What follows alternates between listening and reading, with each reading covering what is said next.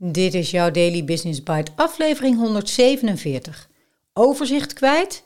Dit moet je doen. Door Roland Groteboer voorbij de koffieautomaat. En ik ben jouw host Marja den Braber.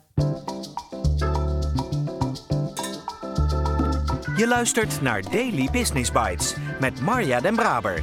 Waarin ze voor jou de beste artikelen over persoonlijke ontwikkeling en ondernemen selecteert en voorleest.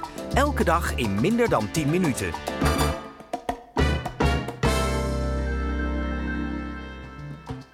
Dit is de podcast waarin ik jouw oren streel met de zachte klanken van de beste artikelen over ondernemen en persoonlijke ontwikkeling die ik maar kan vinden.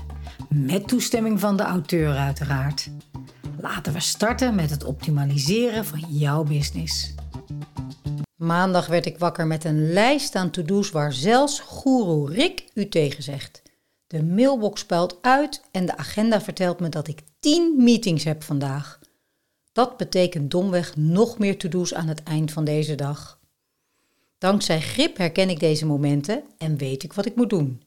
Nee, niet alle mailtjes weg gaan werken. Dat voelt lekker, maar het is zonde van je tijd. Ik gebruik deze vijf stappen. Veeg je agenda schoon. Haal alle meetings die niet strikt noodzakelijk zijn eruit en verzet wat kan. Ja, maar ik moet hierbij zijn. Onzin. Als je ziek bent, kan het ook. Je moet je bijdrage ook niet overschatten. Let vooral op de terugkerende meetings zonder duidelijke agenda en meetings met grote groepen. Die kun je bijna altijd skippen zonder gevolgen. Dat zou je minimaal 8 uur op moeten leveren deze week. Die tijd gaan we goed gebruiken, maar nu eerst rust in de tent door een lege agenda.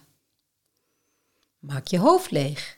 Het brein wat je aan van alles herinnert is prachtig, maar niet bedoeld om to-do's te onthouden.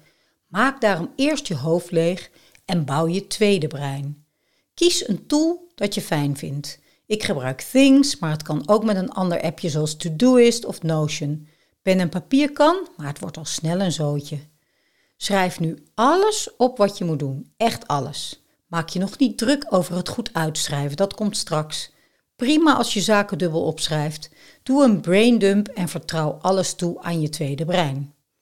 Om zeker te zijn dat je niks mist, kun je de systemen die je gebruikt controleren op taken. Dat kost wat meer tijd. Dus bijvoorbeeld je notities, agenda of mail nalopen op to-do's. Stel prioriteiten. Voordat we verder gaan, nemen we een stap terug. Wat is op dit moment belangrijk? Klopt dit nog met de realiteit? Wat wordt er van me verwacht in mijn werk? Waar wil ik over drie maanden zijn? Door je te bezinnen op je prioriteiten komen zaken in perspectief te staan. En dat is cruciaal voor de volgende stap. To-do's maken en indelen. Ga terug naar je braindump. Loop al je to-do's na. Herschrijf ze zodat ze concreet zijn. Dus naar de gamma om een dimbaar 40 watt lampje te kopen in plaats van lampje vervangen. Je ontdekt veel dubbele to-do's die je meteen kunt afstrepen. Dat is precies wat je brein doet. Het herinnert je meerdere keren aan dezelfde dingen. Dan loopt je harde schijf vol. Vervolgens deel ik mijn to-do's in bij een project of thema. Kijkend naar mijn prioriteiten en doelen geef ik een datum aan to-do's en waar nodig zet ik het in mijn agenda. Wat ons bij de laatste stap brengt. Plan je week in je agenda. Tot slot plan ik de week in lijn met mijn prioriteiten. Vaak komen er duidelijke acties uit deze oefening, zoals iemand spreken over een onderwerp. Daar maak ik dan meteen tijd voor. Je agenda is heilig, zorg dat je die bewaakt. Zo, je bent er. Dit zorgt direct voor rust, focus en controle in plaats van drukte, stress en paniek. Een belangrijk onderdeel van ons werk is zorgen dat we aan de juiste dingen werken en niet afgeleid raken door ruis. Met rust en overzicht ga je beter presteren. Dan is het nog steeds druk, maar weet je dat je aan de juiste dingen werkt. Dat voelt lekker. Probeer het maar eens uit. Groetjes, Roland. PS, koop Rick zijn boek over slim werken. No sponsoring. Daily Business Bites met Marja Den Braber. Je luisterde naar Overzicht kwijt? Dan moet je dit doen door Roland Groteboer. Ik ben direct terug in 2003 toen ik mijn trainerscarrière begon met het geven van PEP-trainingen, persoonlijke efficiency-programma's. Sinds die tijd heb ik ook alle Getting Things Done, The One Thing, Focus en Grip, de methodiek van Rick Pastoor, allemaal gelezen en doorgenomen en gebruikt. Roland beschrijft stappen bij een overvol hoofd en een overvolle agenda heel goed en het zal je zeker overzicht geven. Maar wat gebeurt er daarna is misschien nog wel belangrijker. Want dit is een beetje een eenmalige actie die we allemaal wel eens een keer doen, of een paar keer. Huppatee, nu ben ik het zat, weg met al die rotzooi, overzicht en rust. Dat moet je doen, zeker. Maar daarna een systeem oppakken zodat je voorkomt dat je in deze situatie van een overvolle e-mailbox en tien vergaderingen op een dag terechtkomt.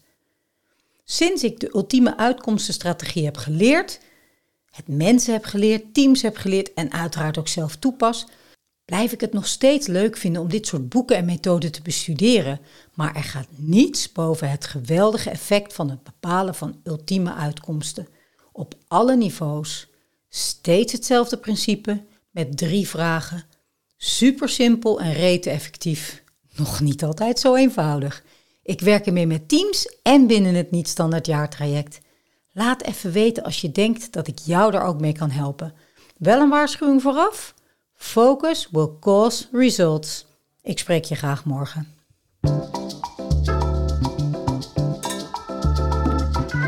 Dit was Daily Business Bites. Wil je vaker voorgelezen worden? Abonneer je dan op de podcast in je favoriete podcast-app. Meer weten? Klik op de links in de show notes.